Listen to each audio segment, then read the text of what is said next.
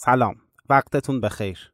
مشتبا شیخ علی هستم و توی این فایل صوتی تصمیم دارم یک نکته مهم در حوزه توسعه فردی رو با شما در میون بذارم. با من همراه باشید. دقت کردید وقتی یک سریال تلویزیونی رو می‌بینیم و اون سریال توی یک لحظه حساس فیلم تموم میشه ذهن ما مدام داره به فیلم فکر می‌کنه؟ منتظر قسمت های بعدی هستیم تا ببینیم نتیجه اون فیلم چی میشه؟ یا اینکه تصور بکنید توی یک مجلس یا مهمونی یه فردی رو می‌بینید که چهرش براتون آشناست اما اون رو به خاطر نمیارید که کجا دیدیدش یا اسمش چیه. مدام ذهنتون مشغوله به یاد آوردن این فرده. مدام داره فکر می‌کنه که این فرد رو کجا دیدید و اونقدر این تفکر ادامه پیدا می‌کنه تا بالاخره یادتون میاد به عنوان مثال این فرد دو تا کوچه بالاتر از خونه شما فروشگاه لباس فروشی داره. زمانی که براتون موضوع واضح و روشن میشه. زمانی که می‌فهمیم نتیجه این سریال چی شد. زمانی که اون فردی که چهرش آشناس رو میشناسیمش ذهن ما آروم می‌گیره. این اثر رو یا این اتفاق رو بهش اثر زایگارنیک میگن.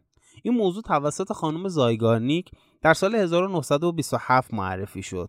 ایشون اومد با یک سری تحقیق ها و آزمایش های علمی شبیه همون مواردی که خدمتتون گفتم. به این نتیجه رسید که ذهن ما می‌خواد همه مسئله ها براش روشن و مشخص باشه و اگر ذهن با یک مسئله مبهم بر بخوره اونقدر دنبال پاسخ میگرده تا اون مسئله و اون ابهام براش برطرف بشه. طبق این نظریه هر اقدام نیمه تمامی ذهن ما رو درگیر می‌کنه و باعث میشه تمرکز ما و در نتیجه اون میزان بهرهوری ما به شدت کاهش پیدا بکنه. دقیقا مثل یک کامپیوتر یا یک ویندوز. زمانی که ما تعداد زیادی برنامه و پنجره رو باز می‌کنیم عملکرد کامپیوتر ما کاهش پیدا می‌کنه سرعت کامپیوتر پایین میاد. پس این اتفاق می‌تونه توی زندگی ما و توی عملکرد ما و کار ما تاثیر بذاره. برای اینکه پدیده زایگارنیک اثر زایگارنیک روی ما کمترین تاثیر رو داشته باشه و بتونیم بهرهوریمون رو بالا ببریم سه تا پیشنهاد وجود داره. اولین کار اینه که سعی بکنیم توی یک زمان مشخص روی یک موضوع مشخص تمرکز بکنیم.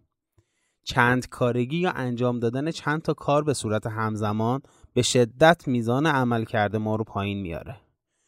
دومین پیشنهاد اینه که کارهای نیمه تمام و روتین روزانهمون رو که باید توی یک زمان دیگه انجام بشن مثل خریدهای روزانه پرداخت قبض یا هر چیزی شبیه اینها رو یادداشت کنیم. با یادداشت کردن این مسائل تقریبا اونها از ذهن ما خارج میشن. چون ذهن ما می‌دونه که برای این مسائل تکلیفشون روشن شده مشخص شده و یک زمانی براش اختصاص دادیم. و سومین کاری که پیشنهاد میشه اینه که کارهاتون رو اولویت بندی بکنید.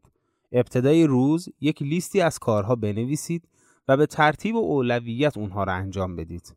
اینطوری کمتر اثر زایگارنیک روی شما تاثیر می‌ذاره. ذهنتون کمتر دچار تشویش و عدم تمرکز میشه و می‌تونه روی موضوعاتی که اولویت بندی شده تمرکز بکنه.